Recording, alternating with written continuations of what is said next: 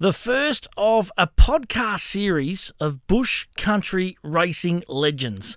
And I reckon it's important that you kind of, uh, I suppose, encapsulate uh, the life and times of some of these legendary people that have been involved in the racing industry for such a long period of time. And one of those blokes is a bloke by the name of David Radish Drever. And uh, he trains out of Geelong. He's an ex jockey. And uh, if you haven't heard of Radish, well, you've never been in the horse racing caper because this bloke is an absolute legend. Radish, how are you, buddy? Good, thanks, Matty. Now, mate, can I ask first and foremost, where did the nickname Radish come from? Uh, well, I was very unfortunate to be born with orange hair, not red, orange. Because it's grey nowadays. Yeah, it's grey now, but it was orange. Well, when I first went to school at uh, Lake Bollock, I reckon I had 40 fights me first day. And I said, nah, nah, jacking up, I'm not going to go to school. Nah, bugger this. But there's one good thing about it. It did teach me to fight anyway, that's one thing. So I, she- run, a- I run a few seconds, but I, I did learn to fight eventually. And then uh, Dad got an offer to go to Terang when I was nine. And we went to Terang, and I went to St, uh, St Thomas's School at Terang. And on the back of the sun in those days was an old uh, comic strip about radish and ginger megs and whatever to do with the horse. And, then this old horse, you know, was an old ribby old thing, you know, and, and it was a real great comic strip, you know, everybody knew about it. yep.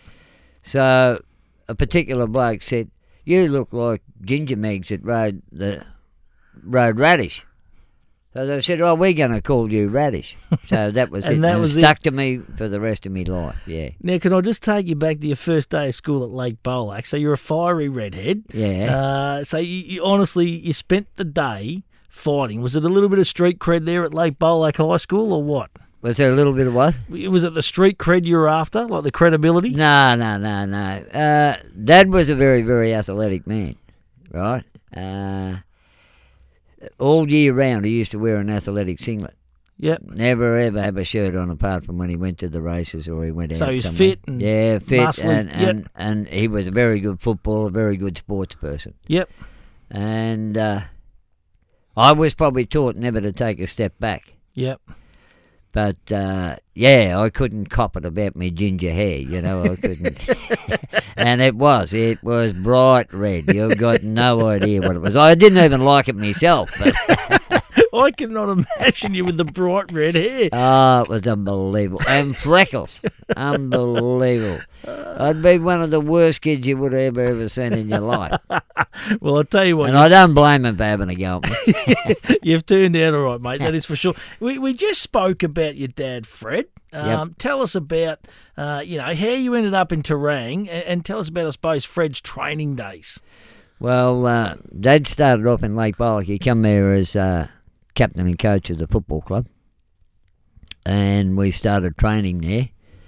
This is a Terang At No, this is at Lake Bollock. at Lake Bollock. Yep. at Lake Bollock. And uh, when I was about nine, Dad got an offer to go to Terang Racecourse to be the curator Yep. and train on the track. yep. And they wanted a big name. And back in those days, there was possibly Kevin Lafferty, Fred Drever, uh, George Randall, Pat Kelly, uh, all those sort of blokes. They all had Yep. numbers of horses. And Dad, at that particular stage, when I was nine year old, he had about 30, 35 horses in, which Yeah, was right. huge back in those days. Yeah, absolutely. But for one particular owner, I know that we had 10. That was uh, a bloke by the name of Jimmy Rogers. He had 10 horses in work. Yeah. And Godfrey Wilson, who owned Warri Symbol and all those sort of horses, he probably had about 8 or 10 horses in our stable. So that covered nearly 20 horses for a start. Yep. And uh, yeah, so, you know, they were the good times. Dad was a, a very, very good feeder Yep. and his horses always looked immaculate in condition. It's a lot easier these days because all the foods are mixed and nobody has to do anything. But Dad used to be a cupful of this and a cupful of that. And The molasses. yeah, and- molasses and uh, all the seeds and grains and whatever. It'd be a cup full of this, and it all had to be mixed up, and all the rest. It had to be done right, you know. So probably ahead of his time a little bit. Oh, well, he probably was. He probably was, Matty. He had some good horses. Won Yeah. a lot of races. You know, like we had horses that won 30 races, you know, or 35 Unbelievable. races, you know. Yeah. Um, So took up the role at the Terang Racing Club and Took up the moved the, role at- stable of yeah. 35. Like 35 at Terang, that would have been massive. yeah, no, it was at the time, yeah. Yeah, they built new stables for us when we first went there. And uh, so Dad and uh, Mum, she was, uh, she used to look after all the jockeys' rooms and everything that had to be done, you know. on and that's the- on- Nelly. Yeah, Nellie on the other side, and Freddie looked after the racecourse and the grounds.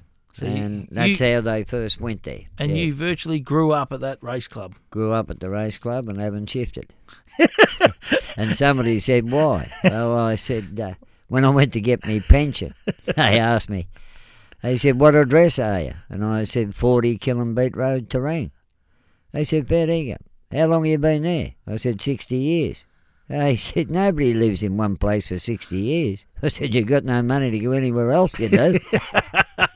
Uh, you've obviously uh, you loved your time though. And I know your mum Nellie was a lovely lady. Uh, you know, heard some wonderful stories about Yeah, Nellie. You yeah, know, and, yeah. and, and and obviously your dad Fred and that as well. But what are some of the the- the childhood memories that stand out for you, Rad? as far as Just with your Well- mum and dad. You know, like some of the, the Well, fun Dad- times you guys dad had. was very hard. Uh, Old school. Mum, mu- yeah, real old school. Mum was a uh, school teacher. Yep. She was a very good athletic. Uh, Dad, you done a day's work, but he was a very fair man. Yep. But he was very hard on me. You know what I mean? We had about six or seven people working for us, other jockeys. Oh, there was about four or five other jockeys and whatever. But I got all the hard yards. Yeah, You know. yeah. And. Uh, Wasn't going to give you the easy. no, ride. I wasn't going to get it easy. He was a lot easier to the other people that worked for us than what he was to me. Yeah. But a spade was a spade with him, and uh, he was a super hard worker. Yeah.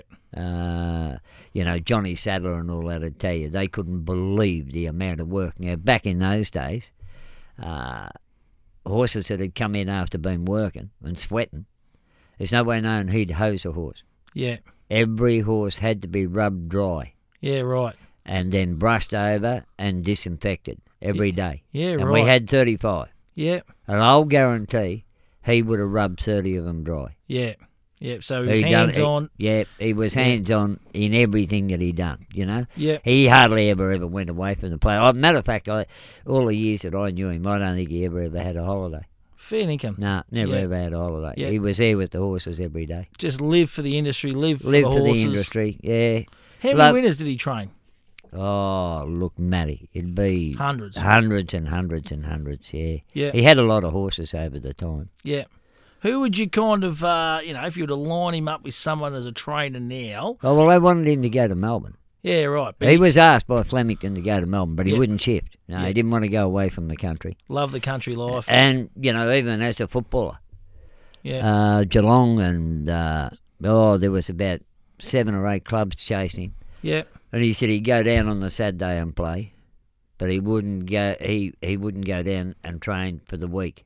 Yeah. He wouldn't go to Melbourne 'Cause for he the didn't want week. to leave the horses. No, he didn't want. Well, he didn't want to leave home. He Yeah. didn't want to leave the country. He Yeah. wouldn't go to Melbourne. He said, "I'll go down and play on a Saturday," and they wouldn't have that, so he never ever done it. Unreal. But he won. Um, oh, he was captain of uh, Ararat Yeah. uh, when Kaji Greaves coached, Yes. and uh, he was uh, a representative in the team of the century Unreal. in the Wimmera League, yeah. and he was a representative team of the century in the Lake Bollock League, So an above average footballer, mate. an above-average footballer. Yeah. And there's so many of those footballers getting around, isn't there? That you know, back in the day, you know, they didn't want to leave their roots. They didn't want Yep. to go down and have a Yep. crack. Uh, you know, Yeah. how many of them would there have been? Seriously. Oh, look, you could, yeah, it'd be unbelievable the amount. I, I- you know, look, I remember Clem Mead when I was playing with Terang. He was one of the best ruckmen you could row to you ever ever seen. Yeah.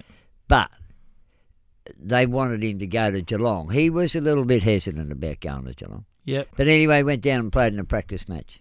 And Polly Palmer's quote He said he's the best ruckman I've ever rucked against. Fair income. Yeah, and he ne- he, he didn't go. He Yeah. ended up he never went. So just played a couple of practice games and Yeah. ended up back at Terang. Yeah, ended up back at Terrain. Unreal. Yep. Amazing. Yep. Now listen, let's talk about you as a ten year old. You start riding track work. It was inevitable that you were going to be a jockey. You're only little in stature. Um, you know, from from the moment you were around horses, did you always want to go that way? Yeah, uh, yeah. I always had a love for the horse. Well, we had to work.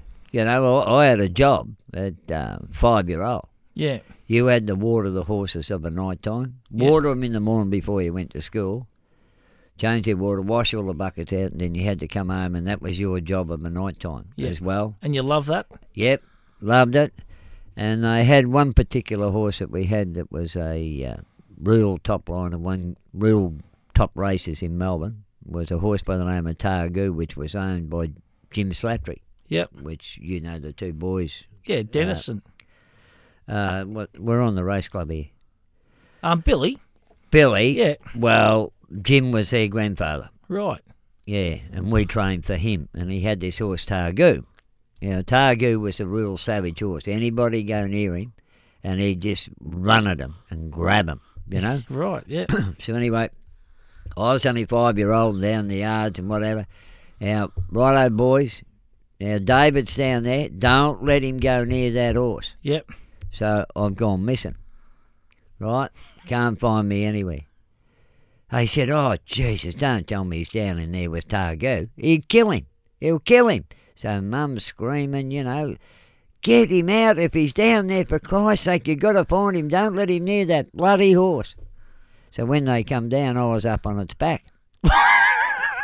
Well, And you what- jumped on. No, what had happened, he put his neck down for me, and I got over his neck. And when he lifted his head, he put me up on his back, and he's walking around the yard with me sitting on his back. No saddle, just No, bareback. so, no, just in the rug. He had a rug on, Wow. and they couldn't believe it. They couldn't believe it. And they said, "Oh, geez, get the head stalled, you know, catch, get the kid off before he kills him, you know." They And would've I'm thought- sitting on the wrong way. I'm facing the wrong way. I'm facing his ass end, but anyway. And not crying, no nothing, no, fear. nothing. So anyway, out of that, I don't know whether that was so good because oh, I used to get a day off school after that because it, whenever he raced in Melbourne, because he was a bad horse in the float, they used to put me in the float with him, What, you travel up in the back of Travel. the float travel up in the back of the float in a double float, I'd travel in the back with and the you horse. just be in the back with the horse. yep, keep Just him keep calm, him calm. And he keep got- him calm through Melbourne. Yeah, How many, how many races did he win? I reckon he won thirty-five or something. How many in won, town? Uh, he won uh, the welter two years in a row Melbourne Cup Day, the 1600 Wow. metre race. Uh, and and you'd be in the back of the float as I'd a be youngster. in the back of the float as a youngster, yeah. Before we went to Terrain, I was only about seven or eight when I used to go with him. Amazing. And anybody else, if, if he was at the races and anybody went to walk past the stall, he'd get back at the end of the leads and just charge, Charge. you know. He was one of them. And, Competitive. and yet, he took to me for some unknown reason.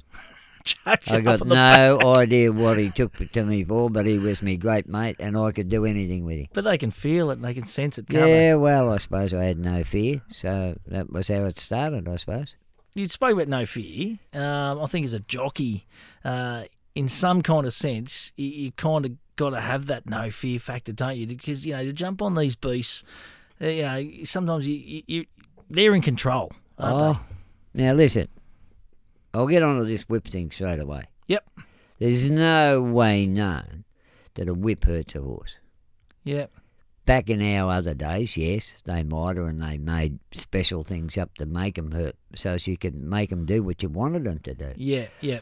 Like you do get So some you're talking like you a- do know, get some bad horses, Matty, yeah, that just won't respond to any kindness or whatever. Yep. And you've got to be the boss. yeah, And the only way you can is by having a whip so as you can control them. yeah, Now, I don't say that they have to be whipped excessively. Of course I don't. yeah, Uh, I'm quite happy with them having their last 10 strokes in the last uh, 200 metres. Yeah, that's not a problem. Horses don't have to be flogged all the way. yeah, But in getting back to that, I was all we were always told now whatever you do, ride your horse out well past the winning post. Mm. Don't be pulling up before the winning post, which we'll get onto later on. Mm, we will. yeah, so you- so you're a big believer, you know, like that. Yeah, Yeah, that- you that, gotta that ha- whip, that whip you- kind you- of you- controls and yes, keeps control of the it horse. does. It does. You don't have to go mad with it, Yeah, but it's it's handy to have there. yeah, If a horse goes to do something, you know, that he doesn't like or shies or whatever, if you give him a click up, bang, he's back on track. you Yeah. know? and the padded whips that they've got these days are even better Yeah. again, aren't they? Well, Matty, the other day, like I was in the yard with one, he done something wrong, and I went whack with me hand. Yeah. And because they're so hard fit, it hurt me more than it hurt him because my hand stung for five minutes. I thought I won't do that again, Yeah, you know. yeah, But they're rock hard in condition. mm, You know what I mean? So i- it's not going to make any difference to the horse as far as pain wise. yeah, You yeah, know, there's no there's no any no great pain Mm. inflicted to the horse whatsoever. But with the crack, it clicks in their mind and it just makes them concentrate on what you want them to do. yeah, and, and it's more the sound. Yep, Yeah. all the sound. Yeah, interesting thoughts, mate. You've been around horses for a long, long period of time. When was your first your first race ride? So you, you know you started first riding race out ride- Uh, track track work at, as a ten year old, which is just 10-year-old. unbelievable, I used to ride uh, sixteen in the morning before I went to school, unreal. and we used to start at uh, half past four. Yep. and we would be riding mostly in the dark. Yep, You know, to get them worked. yep. uh, back in those days. There was no uh, no restriction back in those days, Matty. You didn't have to be up, of course, by eight o'clock because Dad was a curator. Yeah, you could do, had the run of the run of the track. Had the run of the race, but um, things have changed, of course. But um, yeah, we used to get them all worked by about twelve o'clock. Yeah. thirty-five. There'd be five of us riding yep, and doing the other work, you know, and uh, we'd we'd get them all done. We'd start at half past four. They'd go and have breakfast at half past ten, and then they come back, and the last four or five horses would get done before twelve o'clock. Yeah. Uh, knocked off for two hours, and they went back at three o'clock. And back in those days, we used to have yards outside, and they all used to have to be boxed of the night time back in those days. yep, So you have to bring them all out of the yards, and yeah, this one had to be moved, and we had horses that were buy horses, and don't put the wrong one next to the this one, and all that sort of thing because it upsets them, and all this sort of yeah. No, it was it was a big go. So you're obviously your dad was your master. Yes. Um, is that how it worked back in Yeah, those days? yeah, So, most certainly so your dad, how how old then when you had your first race ride? fourteen. Fourteen. Yep. So, 14 year old kid, you're still going to school. I'm tipping you would have Yep. been one of the heroes at school because you're a jockey. They would have been thinking, this is great. Um, tell us about your first race day uh, because, correct me if I'm wrong, did you ride three winners for your father that day? Yes. Yes. I rode so, as three a winners. 14 year old, Yeah, I rode a. the- the day wasn't uh, all that flash because uh, there was a horse ridden by uh, Peter Mowey, who was trained by Dan O'Grady. A fortnight earlier, it had bolted twice round the Warrnambool track with Peter Mowey, who was a jumps jockey yep, and uh, he couldn't stop it. So anyway, me being a kid, come from Terang, old Dan O'Grady trained it. Yep. He said, David, would you ride me horse? And I said, I'll ride the horse. All right, Mister. Uh, what did I say? his name? O'Grady. O'Grady, Mister O'Grady. I said, I'll ride yours, all right. But I said, I don't know how I'm going to stop it. so anyway, and yeah. a 14 year old kid, you're not Yeah. overly strong back and, in those and, days. and, and a jumping jockey couldn't pull it up, you know. so anyway, I al- I had a mate of mine, and his father was the clerk of the course. So anyway, I go out on this thing, and it run third, uh, and uh, anyway, I had the clerk of the course G'd up. That when I come down there, he's got to catch me for Christ's sake because the stalls over the back of the course went from the inside running over the outside. So you, there's you're no worried about running straight well, uh, up. well, there was no room to get it through anywhere, so I said, "You've got to stop me, whatever you do." So he, he rode the horse straight at me and stopped him dead. You've got no idea. I went right out over his neck, but anyway, he pulled me up, and everything was right. So, Dad had given me a horse that people were sick of in Melbourne because he always runs second, and he said, "You can have his horse." but naturally you weren't allowed to own it or whatever. But anyway, this was my horse, so I ride him in the second race. Yeah. So an olden day Tom Melbourne. Yeah. So anyway, So this is your first race day. This is your second yeah, race, this right? is it. Yeah, You've second already race, ran right? third. Yeah, Yep. we've already run third. Well, I give this the greatest slaughter you've ever, ever seen in your life. I was here, there, I run into horses, backsides, I went wide. I done everything that you could possibly do wrong. So when I got off the horse, he said, Right, go and get dressed. That's your finish for the day. What? So That's he's it. going to take you off. This yeah, is bad. He's take gonna it. Take yeah, you off for the rest take of the you off ride for the rest of the rides, you know. That's it. You were sacked. after two. So yeah, so we had a we had our foreman, which was a man by Johnny Fry who taught me to ride, and he was a former jockey. Yep. He come and he sat down with me. He said, "Now, Dave," he said, "You're going to ride these horses." He said, "Don't listen to what Freddie's telling you. I'm going to make sure that you ride these horses, right?" And I rode a horse by the name of Dusty Royal, and he won the cup. And I went to the front and led all the way on him and won. Yep. So this is And- race three. Yeah, Yep, race three, and then we So come your out. third ride, you've got your first winner. Yeah. What did Dad say when you come back to scale? No, said nothing. No, he never got any. So he was still doing. Oh, you never got any prizes. Yeah, no, right. No, no, it didn't matter how good I rode it. There was no prize. There, there was So- no emotion, no, tears of no, joy. You no, know? no, nothing. Get inside and get ready for the next. Right. Yeah. So we go in, and this horse had no form, no form whatsoever. And anyway, I've jumped it out and I've hunted it to the front. I knew it because I used to ride work with it, you know. And it was uh, owned by Rod Calvert, which was Ellie Calvert's father. Yes. and uh, Rod had been down to the uh, Rowan all day and got back just for the race. And it led all the way and won at eight to one. Well, I've never seen so much whiskey drank in all my life. Any slings? Got a sling, twenty quid. 20 quid. Got twenty quid off Dusty Royal, twenty quid off that. So anyway, So, so 20 quid, quid just uh, what's that worth in our uh, Oh. dollar range now? well, Matty, oh, I'd hate to say what that'd be worth now. Um, What, 50 bucks? 100 bucks? Well, l- look if you went up if you went up the street with a quid, like uh, a beer in those days was probably fourteen cents. Yeah, right. So 20 quid would You last buy you a packet long- of smokes 10, ce- 10 cents or whatever, you know. So 20 quid was going to last you a fair while. yeah, no, no, it was gonna last me a while. Righto. So that's two two wins on your first Yeah. day. So then my father's horse comes out in the last, and it's in a welter. Yep. High weight welter, and I claim seven. So anyway, Claim seven back in those Yeah, days. claim seven. Yep. So anyway, uh, he put me on, and uh, he got up and won, and then there was a protest. And uh, anyway, he said, uh, "You say nothing in there. I'll do the talking." So I got in the room, and uh, they said, "You got anything to say, Mister Drever?" And I said, "No, sir." And my father took over and blah blah blah, and we got the protest. You, so you won the race. So I won the race. Yep. So that was three for the day. So then I Um, was Amazing. Did the Yeah. old man sling you? No, got nothing for that. you were flat out to get a drink of water. But how, how proud must he have been? Uh, you know, obviously he was a hard, tough man, but how proud must he have been? You know, your 14 year old son makes your debut at Terang, your home track, and you get three winners. No doubt he would have been proud, Yeah. but he would never show it. He'd never tell you. yeah. And uh, you know, I How, how did that make you feel? oh no, I, you weren't happy, but Mum was so great. Yeah.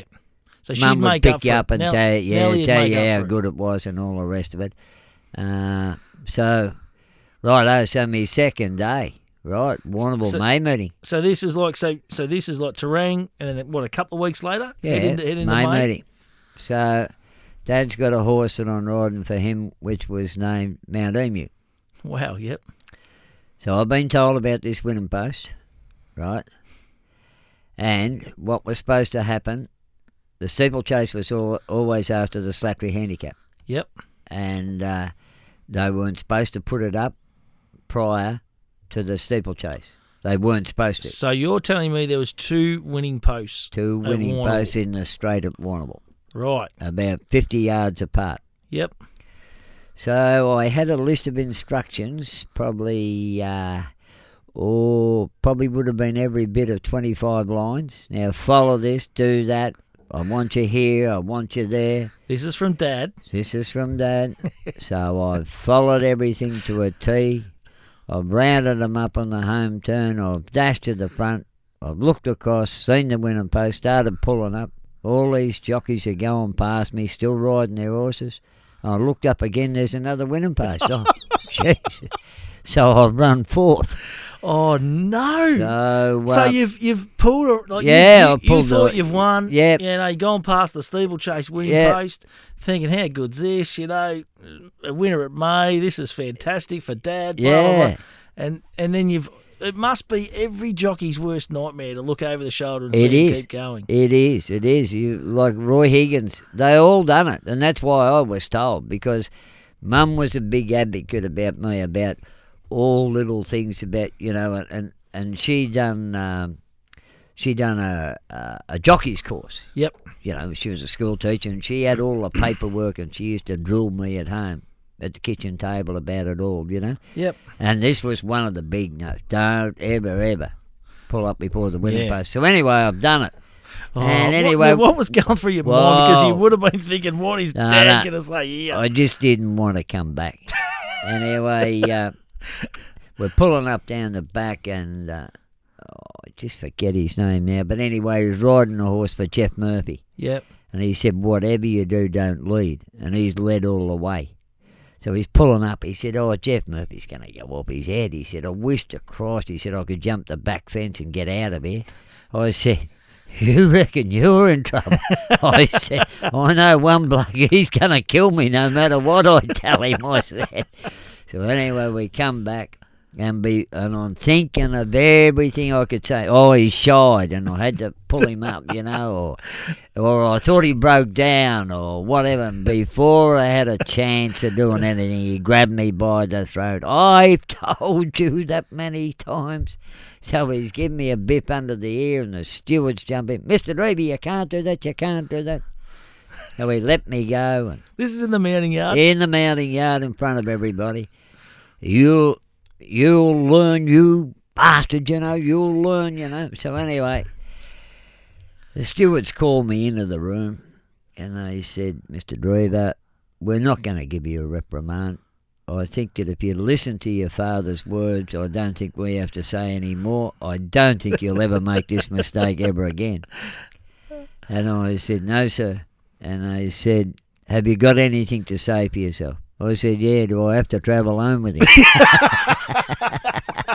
did, did you? yeah, well, I had to, yeah. you were the apprentice, you had to go with him, yeah.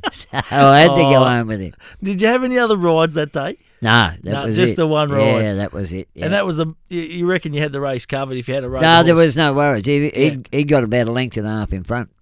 unreal. So, straight after my race, Tommy McGinley comes out, and he's led all the way on falsetto in the steeplechase. Yeah, And Neville Randall's riding Regalo, and uh, Tommy McGinley's about 12 in front.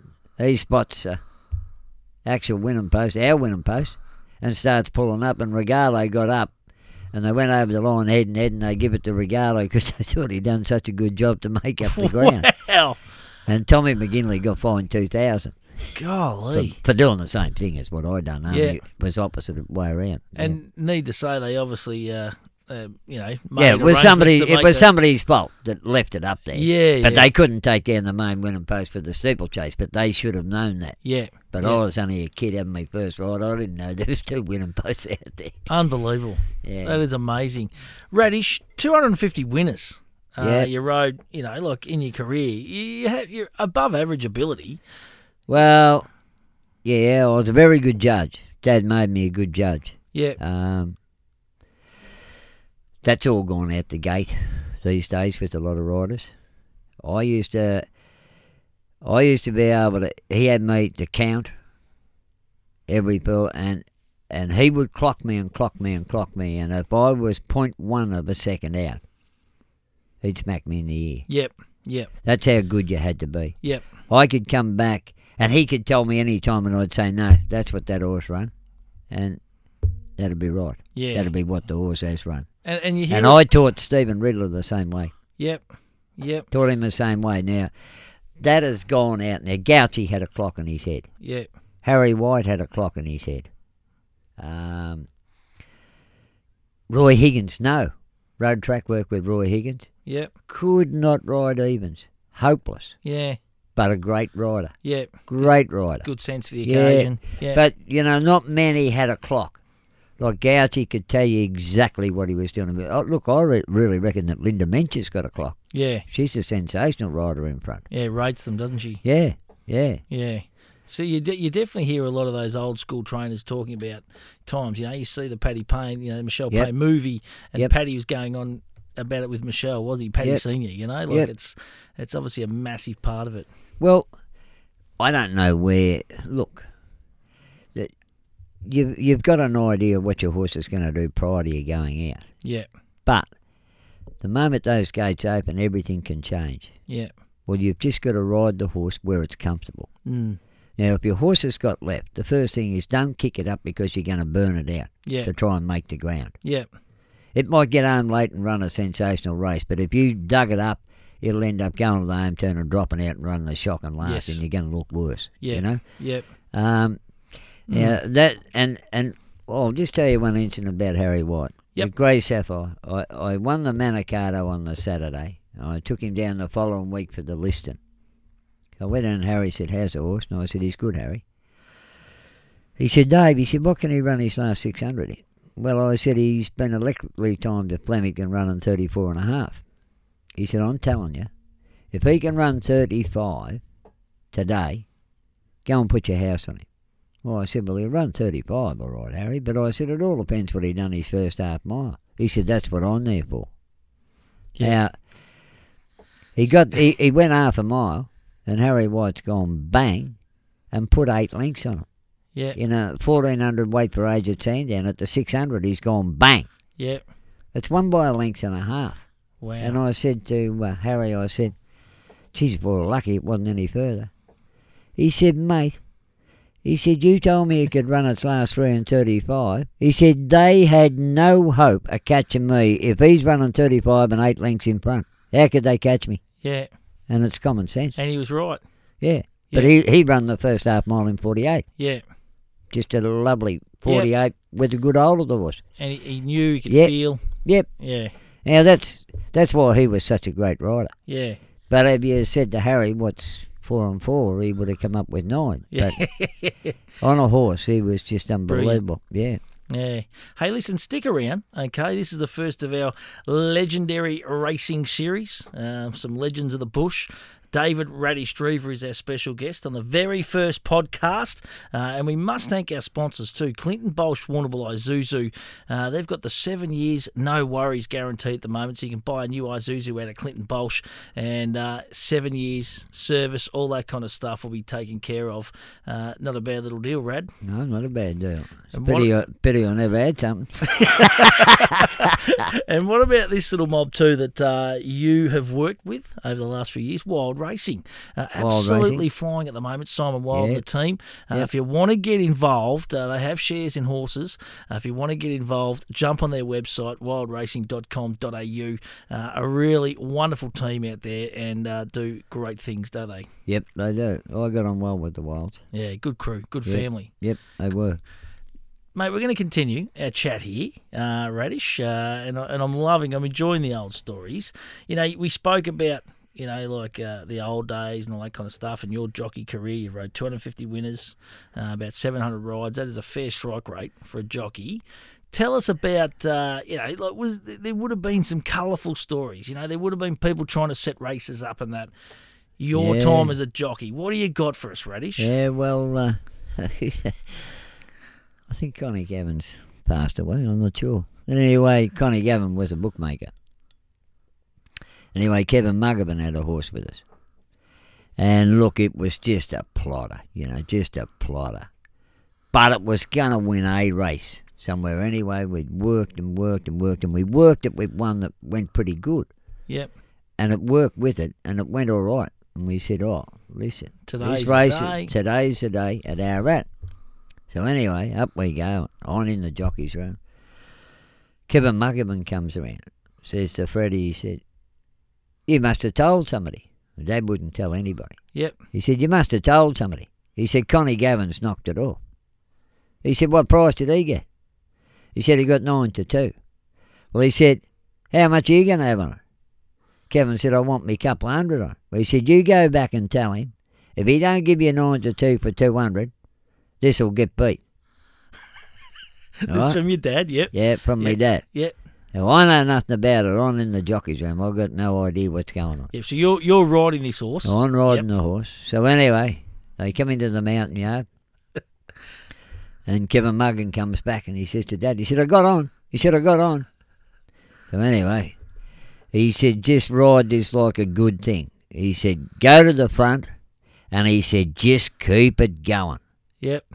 And it won by eight. I would have had no hope of stopping it. You know, no matter whatever I'd done, I would It never was been able to cherry stop it ripe. Yeah. but that was the way that they worked back in those days. you Yeah, know. yeah. Um, And, and and this is the you know back in the days where yeah you give a horse a couple of quieter runs you know like yeah. first second up you know and then third fourth up you'd be looking for a race there was no trials there was no videos all back in those days was it Rad? Nah. you could kind of you know you go to the race you might get five or six to one your horse and bang away But you, you go. see, your best guide, your best guide was uh, Matty. We had good horses, yep so you worked your maidens. You worked your maidens with open class horses. yeah Well, if your if your maidens could run anywhere near an open class horse in a gallop, Mm. track gallop, yeah hey mate, it was just go to the races and win. yeah You know what I mean? It, it, it, and I don't know why people don't. You know, bigger stables can do it. yeah uh, you- when you're a small stable and you, you've got no galloping partners or whatever, or not as good a horses around that you can gallop with to get a bit of an idea. But that was where you got your gauge. And Yeah. nobody knew. yeah Nobody knew about it. You Yeah. know, and you were supposed to stay silent. yeah It's different these days. Two beers in the pub, I tell everybody. loose lips in ships Rad. yeah. What What about in the jockeys' rooms? You, you know, was there any shenanigans going on where you thought, you know, Well- hang on, this is a boat race or what's what's going on here? Yeah, no, it happened. I uh, I got involved in it one day. Uh, Des Lake, Yep. uh, Bendigo. Yep. But uh, with me, my father, I, I wasn't to talk to another jockey. Yep. No way, no. That was the rules in your The family. rules in, in our family.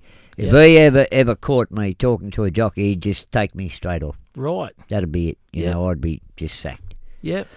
Um, so I never ever spoke in the jockey's room. I never spoke to You- well, you anybody. just sat there quietly. Just sat there quietly, done my own thing. Little redhead. Yeah, little nickname redhead. Radish. Yeah, that's it. Yeah, just sat there Said and done my nothing. own thing. Yeah. So, um, Des Lake. What's the name of the horse too? Blue White. Come down from Sydney. Des come down to ride it. So he teed up all these other jockeys, and I was I, I never ever got asked Yep. because I never so ever you've, said You've been anything. left out. But Des did know Dad too, Yep. and he had ridden for Dad. Yep. Now, I don't know whether that was anything to do with it. He didn't want to put me under. Yep. But there were certain horses out there, and, and so I was riding one of the better chances, uh, which was a horse by the name of Solar Bow. They knocked me down three times, but he still got up and won. Your horse did. Yeah, they went out there to stop him. Yeah. They bowled me over three times. He got three checks. Wherever I wanted to go, they just had horses race up around me and box me in. He had the whole field tied up, Yep. but I still got up and won. But I was the one that they were trying to stop, which I didn't know. So you didn't know at the time. When, No. did, when did you find out? After the race? After the race, when they had us all in the room. yeah, because I had to go in and give evidence what happened. You know? Yep. Yep. And I just told them exactly what they were doing. Yep. How'd that go down? Didn't go down real flash. But, uh, How old were you then? yeah, 14. Wow. No, I was still uh, still in my first year. Yeah. And what did Dad say? Nah, nothing. He didn't want to get involved? No, no, no. I yeah. You just let me handle it. You know, Yep. say nothing. Yep. Don't don't say anything to the stewards. You know, don't think you're smarter than the stewards or whatever. Yes sir, no sir. Just answer what they ask you. Yep. That's it. Bang. That was the way we done it. Unreal. But that happened. yeah. You know. Um. Oh yeah. Yeah. No. There was yeah. There was some. Yeah, there was there was dead set boat races. There's no doubt. yeah. But you know, the big boy like Desi, and he probably wouldn't even need the money, yeah. but they just had to do it. You know, Yeah. for Yeah. whatever reason, I don't know. But because Desi had a bloody heap of money. Yeah, He was a multi-millionaire. yeah. Money, I suppose, Yeah, greed. you know, I know. Kids excited. Hey, uh, I want to talk about a race, uh, and we spoke about this uh, having a beer one night at the pub, uh, where you, you got you were kind of you, you'd given away riding. Uh, a friend reached out and wanted you to ride. You were playing footy, I think, at the time, and uh, it was a race up at Coleraine. Can you take us and tell us about this? Yeah, well, uh, that was Kenny Phillips from Lake Barlack, and he trained a horse for uh, Bill, McMa- Bill McMaster's father, who they used to call Ginger McMaster. He rang me up and he said, Could I ride it? And I was 10 stone. And I said, What weight you got? And he said, 9 stone. And I said, Oh, yeah, I can do it. Yeah, I can do it. So I wasted for a whole week.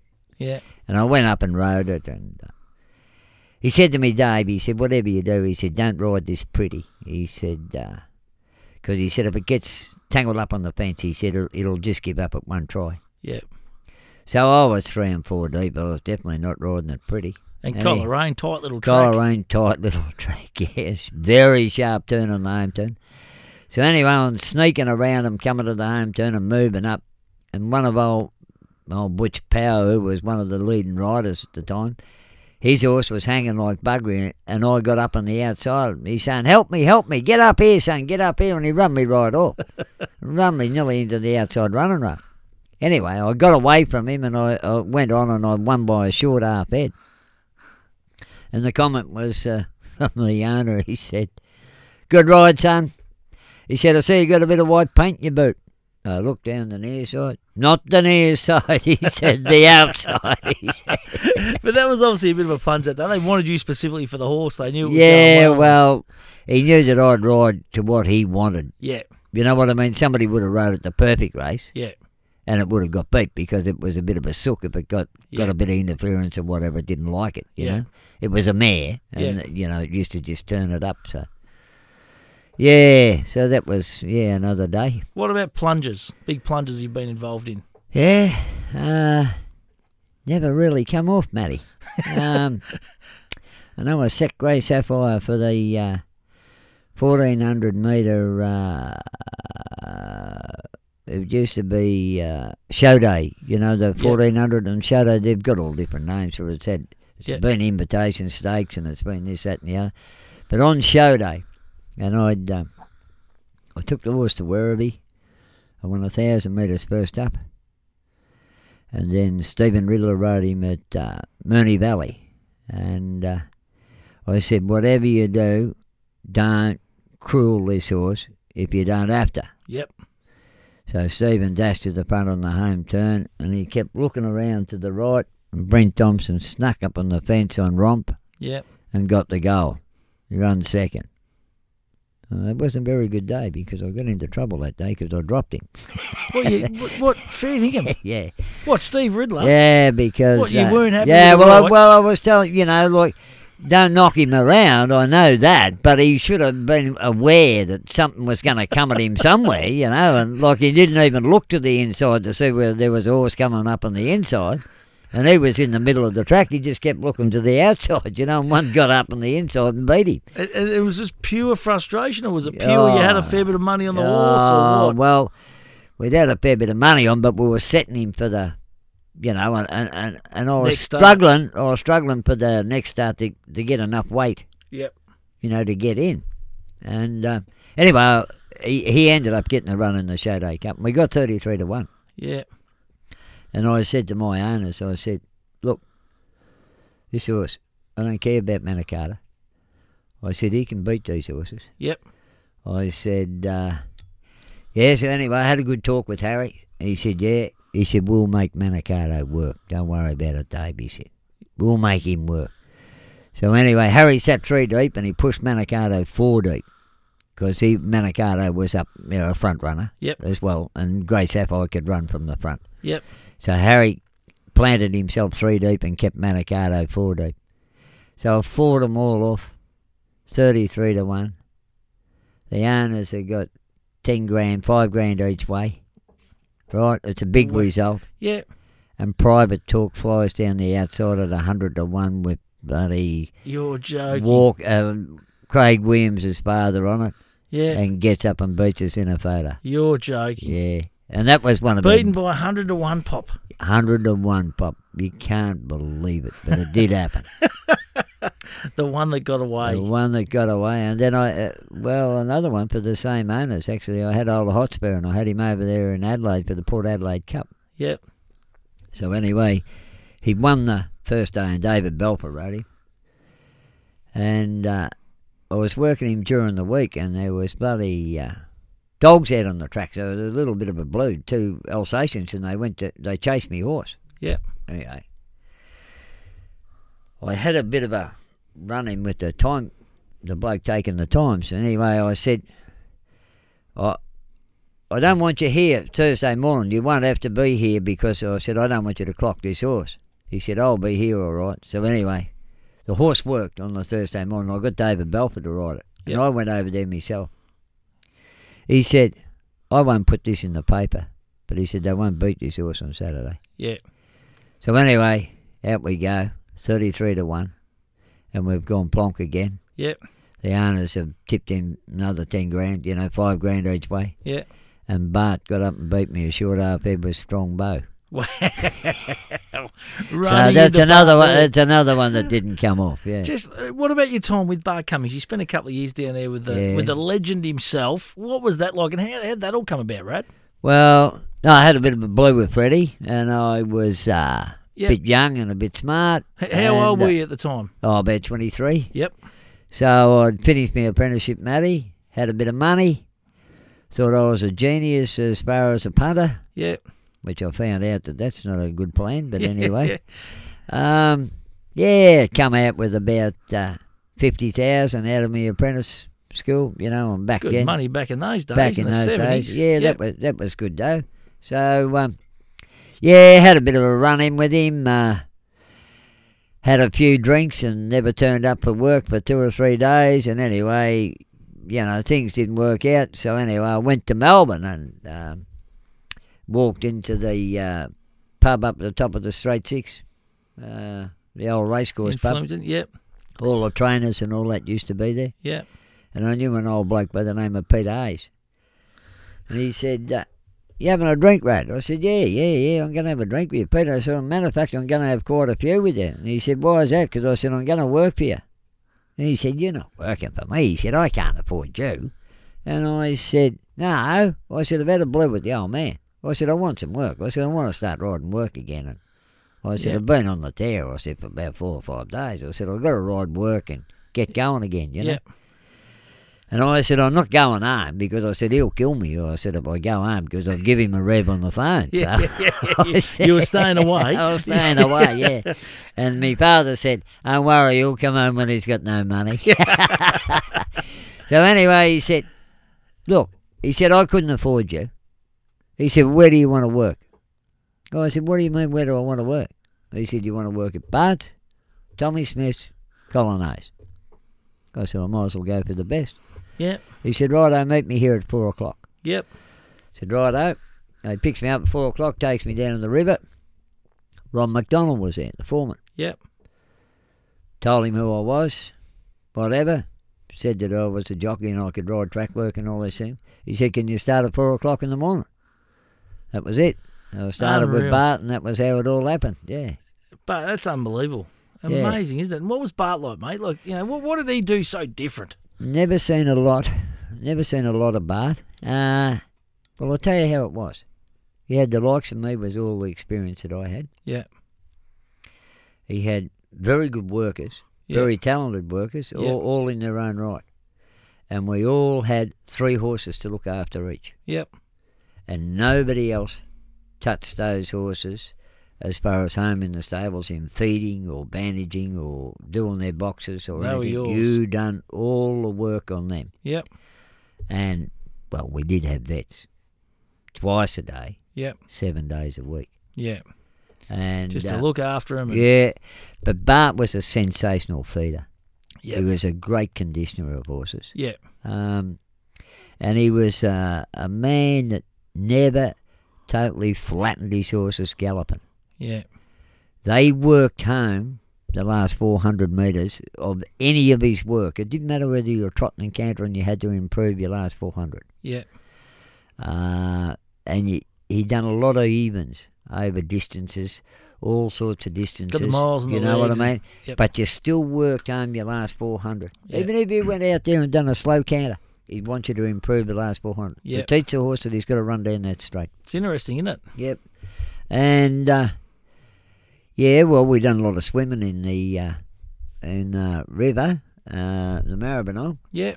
and he had a uh, great lead horse, and we led a lot of horses. You Yep. know, that's I learned to do that to give them an easy day, but they still Yep. get to work.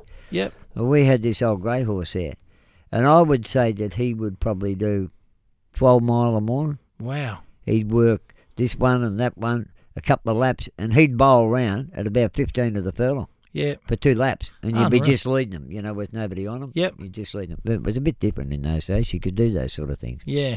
Like we used to ride them down at Flemington, just with the rug on and uh, a bridle, Yeah. right? Yeah. How would you get away with that these days? Yeah, A- that's and, right. uh, I'm talking about riding them through the traffic and everything going down to Flemington. Yeah. You know, Amazing. it was unbelievable. Yeah. there was, you know, there was a, quite a few accidents, but you know, um, yeah, it was unbelievable at what we got away with. It. But getting back to Bart, sensational feeder. They had Percy Sykes, the sire. They had regular blood counts. Yeah. Uh, they were tested, you know, for temperature and all that all the time and all the rest of it.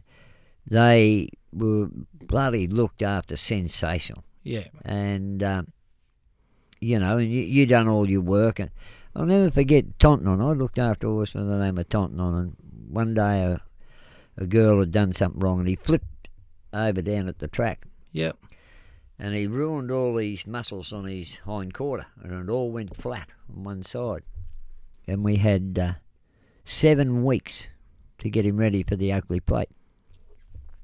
So anyway, he said to me, he said, uh, "You know anything about uh, heat race?" I said, "Oh yeah." I said, "I know a bit about him because I said I used him when I was playing football." Yep. He said, "Right."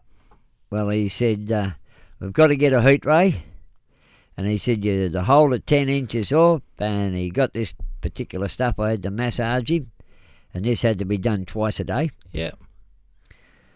Righto, so he tells me that, and he said, uh, "Has this horse worked?" And I said, "No, since he's been hurt." Well, he says, "No good at leaving him out." He said, "Take him out and work him." So I went out and I had to take a whip Yep. to make him work. He, he, he 'Cause was he was just sore. that bloody sore. He just Yeah. didn't want to work. Righto, so I got him home. So I get out me. They got this uh, heat ray for me. Yep. Got it out, massaged him and whatever. And I'm thinking to myself, he's never going to get this horse right. No way, no. Yep. So anyway, Ron McDonald comes around and sees me at half past two. He said, Radish, he said, don't take Tonton on for a walk. He said, he's going down in the river, he's got to swim. Bart's ordered him to swim. So he swam him every day, worked him every day, swam him every day. And by the end of the seven weeks, his backside was totally level with the other. Unreal. Never had one physio, no nothing. I used to massage it, Yep. but I had to hold this 10 inches, Yep. Off how, his how- back. how long for? 20 minutes. Yeah. And that would have been like heat rays would have been vaguely coming into football and sport and that back in the seventies, Yeah, wouldn't they? Yeah, yeah. But he wouldn't have he wouldn't have a masseur. Yeah. Oh, there was one over the road. Yeah. We lived at 32 Fisher Parade. There was one over the road. I knew that Dad had used him, Yeah. but he wouldn't have a bar of it. Yeah. I had to do this, Yeah. and he worked every day, seven days a week, Yeah. Always. and he there. come out and won the Oakley Plate. Yeah, amazing. Amazing. Yeah, that's what he could do. Yeah, he you was know just what a- I mean? He was obviously very clever, wasn't he? You know, Oh, just a- no, he was an a clever amazing man. horseman. yeah, he was. Before his time, and just knew Yep. knew the horses inside and out. Yep. We've touched on Grey Sapphire a bit. Uh, an amazing horse, an amazing journey for yourself. Um, Polly Farmer's got the connection there. Polly bred the horse, is that right? Yeah, Polly bred the horse.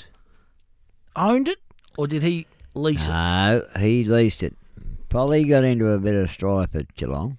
Yep, and uh, he was good mates with a bloke by the name of John Brown.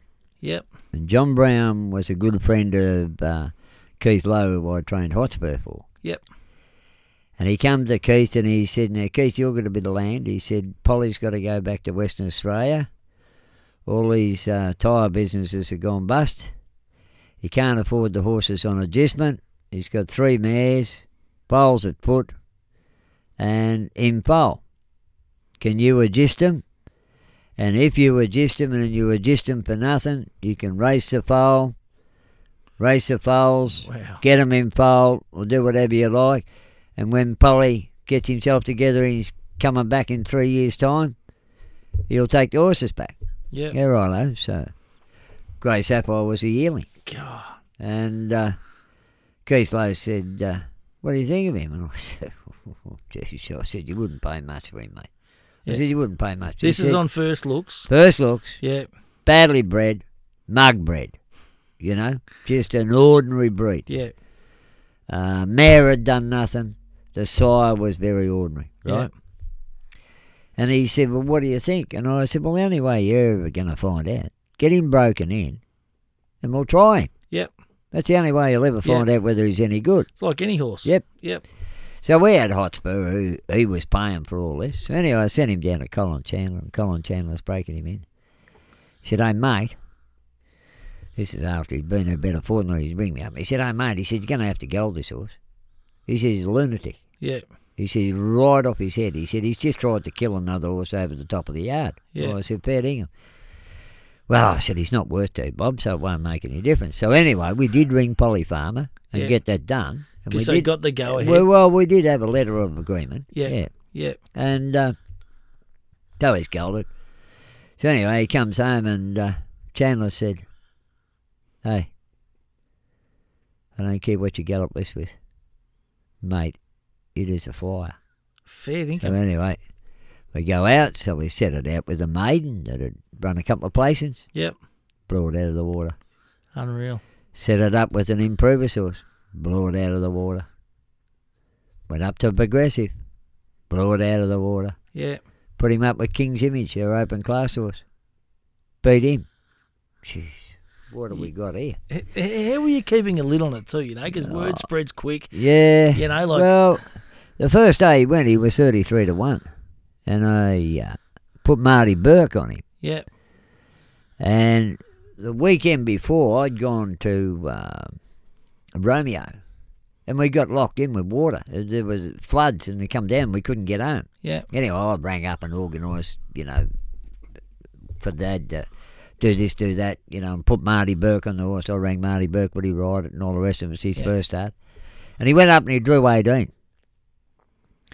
So I've told the owners that I thought, look, just go there, better each way, but this horse will win.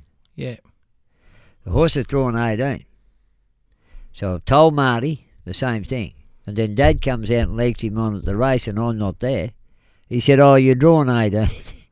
he said, uh, Oh, don't knock him around. Just give him a kick in the guts at the top of the straight and see what he can do. Yeah. Well, hang on a minute. We're putting Oh, our no. money on it. yeah, So, going around to the barrier, it drops Marty, gets away, bolts a lap of the track. Righto. So Oh, I norm- know that- normally scratched. Yeah, normally scratch, but anyway, they've let the horse start, Wow. right? So it's drawn 18. eh? So because he's bolted and he's tipped Marty off, Marty just sat quiet on him. So Yeah. his stone motherless last come of the home turn, and on up at Romeo, and on listening to the race, and we've put our money, I've told a few blokes up there, we put our money, he's, he hasn't even been called. So anyway, the race comes to within two strides of the post. Yeah, Oh, he said, I don't know. Something's blown down the outside here. He said, it's really close. He said, I don't know what's happened here.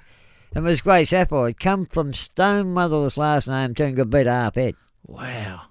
And it ran a lap of the course. Yeah. And Dad, who told him to ride it quite early, like the horse should have been, he probably could have led all the way because he was that type of horse. Yeah, you know what I mean? yeah. But anyway, that And was what another one. racetrack That, that's another one that got away. What racetrack? Ballarat Ballarat. drew 18 and the thousand there. Yeah. One next race start.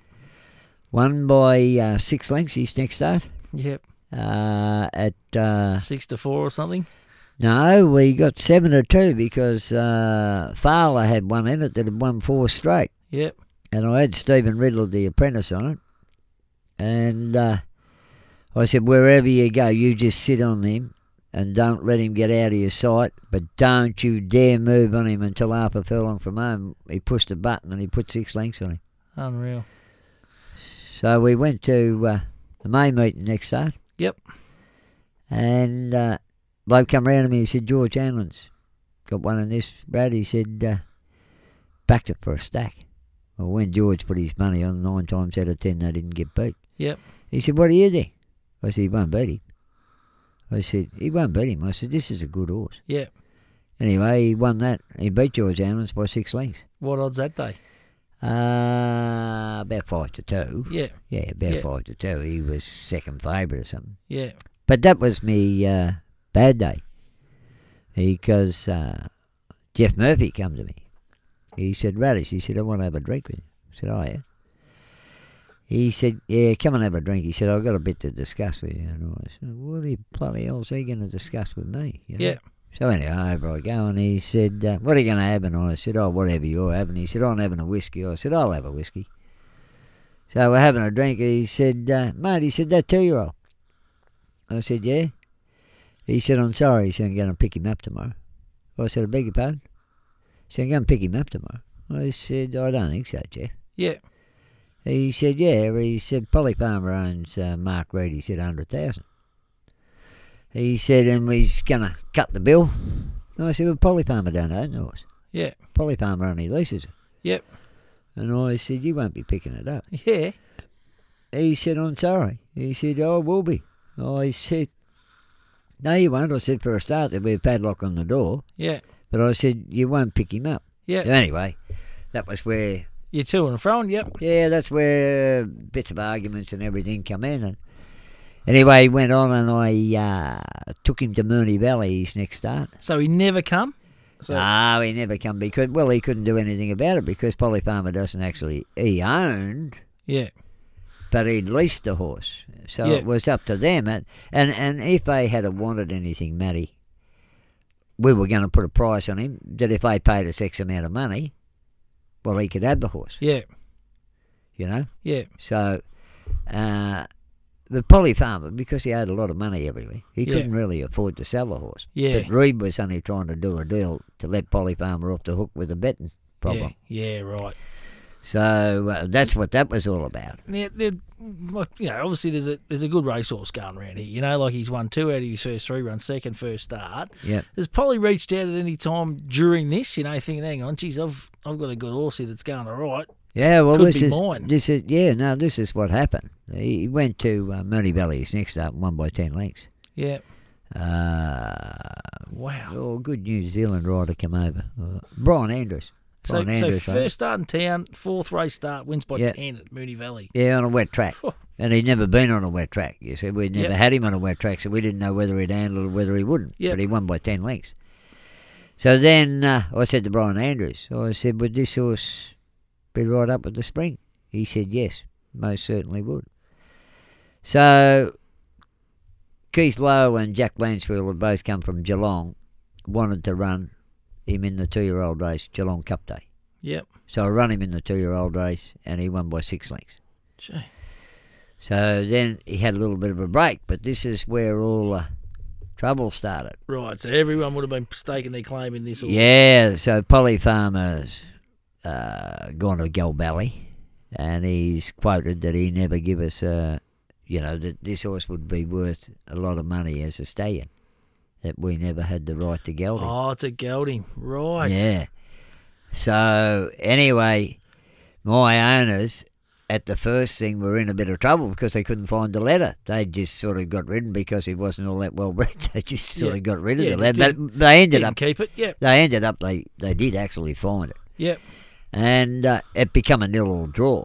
Yep. But Polly Farmer put a bit of pressure on him. He said, Well, I want, instead of getting 25%, he wanted 50% Yep. of the stake. Yep. So they went along with that to keep the horse, to keep everybody happy. So they got fifty. He got fifty, and yeah. I, I I sense you're not a massive rap on Polly. No, not a, not a big rap. I uh, got a bit to go there. Tell me Ah, more. Oh, well, he, uh, yeah, he raced in uh, in Flemington in that big three year old race, and he run fourth to oh, the, the judge and Manicardo and Caraman. Yep. He run fourth. And I had oh, I had Brian Andrews and he couldn't ride it because he rode a horse from New Zealand. And anyway I got stuck without a rider and I ended up with Alan Trevina. Yep.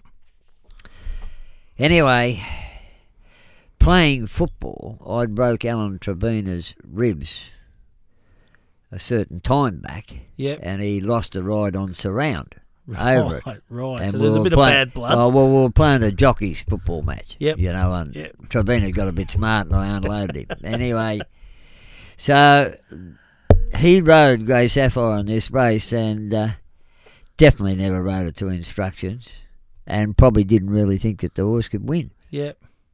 Anyway, I went to Roy Higgins after the race. I said, Now, Roy, you know me from Bart's. Yep. I want you to go home, have a good look at this video. Because Higo rode uh, Manicato then. Yep. No, they rode, no, he might have rode Caraman. Um, I I don't know whether he rode Manicato or Caraman, but he rode in Yep. the race. Yep. And I said, Now go home and have a good look at it. And I said, I want your honest opinion. Yep. Could you ring me back on Sunday night? So anyway, he rang me back about seven o'clock on Sunday night. He said, David, he said, uh, that run was far greater than will ever, ever be seen in the paper. Yeah. He said, he's a very, very good horse. Yep. So I said, Roy, would you think that he'd be up to a, a Caulfield Guineas? And he said, maybe you better not run him. He said, if you go to the barrel too many times, he said, you could bottom him. So anyway, he run in the, uh, oh, there's a race at Mooney Valley. A- Anyway, he run second to Caraman Yep. over a mile. Yep. And I had Higo there that day. I said, you come and tell me, Toners, the owners, that you don't want it. He should go out Yep. put him out now. Don't race him in the guineas. Yep. So run second to Caraman. Higo come in and we had a drink together and Higo explained it to the owners. So I come home and the horse is going to be spelt. Took the hard food out of him the next day. I got a phone call, four o'clock that afternoon, in having a quiet drink in the pub. Yep. Jack Lanswell. Yeah, what's wrong, Jack? You never ever ring me. I said, I always ring you and tell you what's going on. I said, the horse is going for a spell. What's to go? He said, I'm ringing her. He said, the horse has got a race in the Caulfield Guineas or you won't be training. I said, I beg your pardon. He said, Polly Farmer said that the horse has rang up and said that the horse has got a race in the Caulfield Guineas and if you don't run him, you're restricting the horse for stake money that he could be earning. Wow. So I had to run him. Yeah. And Higo had told me not to. He said if you run him against these good horse and give him Could another flatten him. gut buster, you Yeah. could flatten him. yep. So the horse uh, run fourth Yeah. in the Caulfield Guineas. Beaten by how far? Oh, probably four lengths. Yep. Yeah. Led round the home turn, but Manicato and them sort of giving Windburn on the corner. Yep. But battle on great. And I don't think he was the true miler anyway, Matty. He was a real top line bloody sprinter. Yep. You know? Yep. So uh, he, the horse comes home to go for a spell. And next thing we get another phone call, we've got to go to Sydney. So I took him up to Sydney, he had three runs up there, he done no good. So so this is like without the horse having a spell. Yeah, never had a spell. Never had a spell. Went straight So on this the is truck, all coming from Polly. Polly. Yeah. Straight on a truck, straight up to Sydney. Wow. And they brought Johnny Miller over to ride him his last start. And Johnny Miller just burned him. Yeah. burnt the horse, you know. I come back, and I went to the owners and I said, Listen, this horse is getting on a truck and going straight home tomorrow. Yeah. I don't care what Polly Farmer says. He can't do this because he doesn't actually own it. Yep. You're just giving in to him too much. Yeah. This horse has got to be treated with respect. Yeah. So I brought him home. He had a fortnight in the paddock and he was galloping around. I was frightened he was going to get hurt.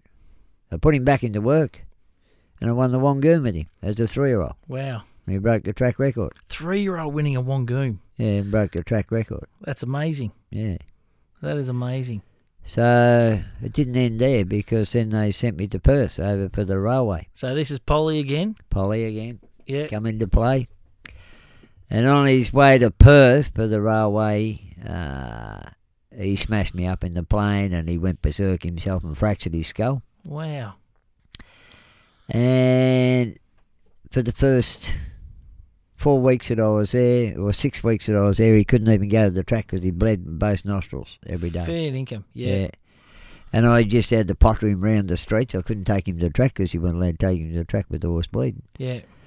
And I used to swim him of an afternoon. And uh, this old fella, which is Neville Parnham's father, Yep. said to me, son, he said, just doing what you're doing. He said, you'll get this horse right because he said, this horse was fit. He said, if he wasn't fit, he said, you wouldn't be able to do this, but you'll get this horse right. And they had a horse over there by the name of Asian Bow who hadn't been defeated Yep. out of six starts or whatever. Well, my first start over there was in that uh, 1200 metre race, and he runs second to Asian Bow. Yep. Beating the neck. Yep. And probably just, yeah, probably a bit unlucky that he might have been able to nail him on the day. Yep. So um, we come out for the. Well, it's all changed now. That there was the 1200, then the 1400, then the railway. 1600, That- yeah, that's what it used to be. Yep. I think they called the 1400 was the winter bottom. Yep. Anyway, he come out in the winter bottom and uh, Asian Bow had never gone any further than 1200. And Grey Sapphire, he had one over 1400, so I knew that he could run it, you know. Yep. Anyway, uh, Asian Bow won again. Ambassador run second and Grey Sapphire run third. But he flashed from second last home down the outside over the 1400, so they reckon it was the run of the race to get into the railway. Railway. Yep. And at that particular time, he'd had a, a bit of a foot problem, and it sort of developed on the hard tracks over there. It got worse. Anyway, the owners rang me up. They said, "Oh, we're coming over a week before the race," and I said, "I mightn't run him." Yep. They said, "Well, we don't care. We're still coming. We're still coming." And when they got there, they made the decision whether the horse was hundred percent or not. Run him because it doesn't matter. Yeah. You and know what I and mean? You, and you, you, you felt he was and I didn't 100%. want to. I didn't want to run him. Yeah. But anyway, I got talked into running him, Yep. and he ended up he pulled up sore, and then he had to go for a spell. Yep. So that was all over Polly Farmer. But while I was there, you know, Polly tried to get the horse back. Wh- While you had the horse over. yeah. the Well, I road. had a broken shoulder and all that, and he uh, went to the stewards and said that I wasn't capable of looking after the horse and all the rest of it. You Wow. know, and blah blah blah, and and he was involved with some bad people. You know, there was uh, one particular trainer there that done time in jail was no good, and he was a friend of Polly's, and he'd been talking to Polly trying to get the horse too because he wanted to get the horse. you Yeah, know, and yeah. they thought. Because I wasn't the actual trainer, I'm only the actual foreman for Freddie. So Yeah. they thought when they had him over there, they weren't going to let him out. Yeah. And they threatened to shoot the horse. And uh, Wow. I had a bloke. I had a bloke walk down with a gun every morning down to the track when he went to the track. Yeah, because we were worried about whether they were going to Someone shoot was him. going to hijack Yeah, him. no, yeah, no. That was that went on. Gee whiz. Yeah. So how'd you go? Did you get the horse like back safely? Like Yep. And I didn't fly either. He come home by float. Yep. He come home by float. So you just and- load him up one morning off your Yep. trucked. Yep, and away we went, and uh, and then he went bang, bang, bang, won two weight parade races again, and then all of a sudden he was five year old and the lease ended, Yeah. and they, of course, Polly Palmer could take him back then. And that's what happened. That's what happened. So we God. lost him over the lease, and uh, Harry White offered me. Harry White gave me a hundred and twenty thousand to go and buy him, Yeah. and uh, I offered it to Polly. Yeah. Hundred and twenty thousand and fifty percent of the stake. Yeah. his first first win, and he wouldn't he wouldn't accept it because he owed too much money anywhere. If they heard that he sold the horse, there'd be too many people tracking him down. Trying to get the money off him. Yeah, Wow. so um, he worked for McInerney Ford over in Western Australia, so he took over the lease. He released, you know, Yeah. they wouldn't release it back to my men Yep. they re so we released it to McInerney Ford in Western Australia, and he took the horse to Tommy Hughes. Yep. Uh, he ran uh, second in a Doomden ten thousand. He ran second in an Epsom, and he won God. one race in Brisbane, Yep. and that's all he done. after he left us. Yeah. Amazing story. Yeah, no, it was. Amazing. Did you? Nobody, nobody ever knows, Matty, how good that horse was if, Yeah. he, was- he- if he actually got the right treatment that he Yeah. should have had. Yeah. Nobody would know how good he Sky was. the limit. Yep. Have you spoken? Like, was there ever any contact with Polly ever again? Yeah, he uh, tried to. Yeah, they had a uh, show for them. Some good mates of mine, uh, David Lay, that had the uh, Drysdale pub. Yep. And all that they run a function for him, and uh, they asked me to come down.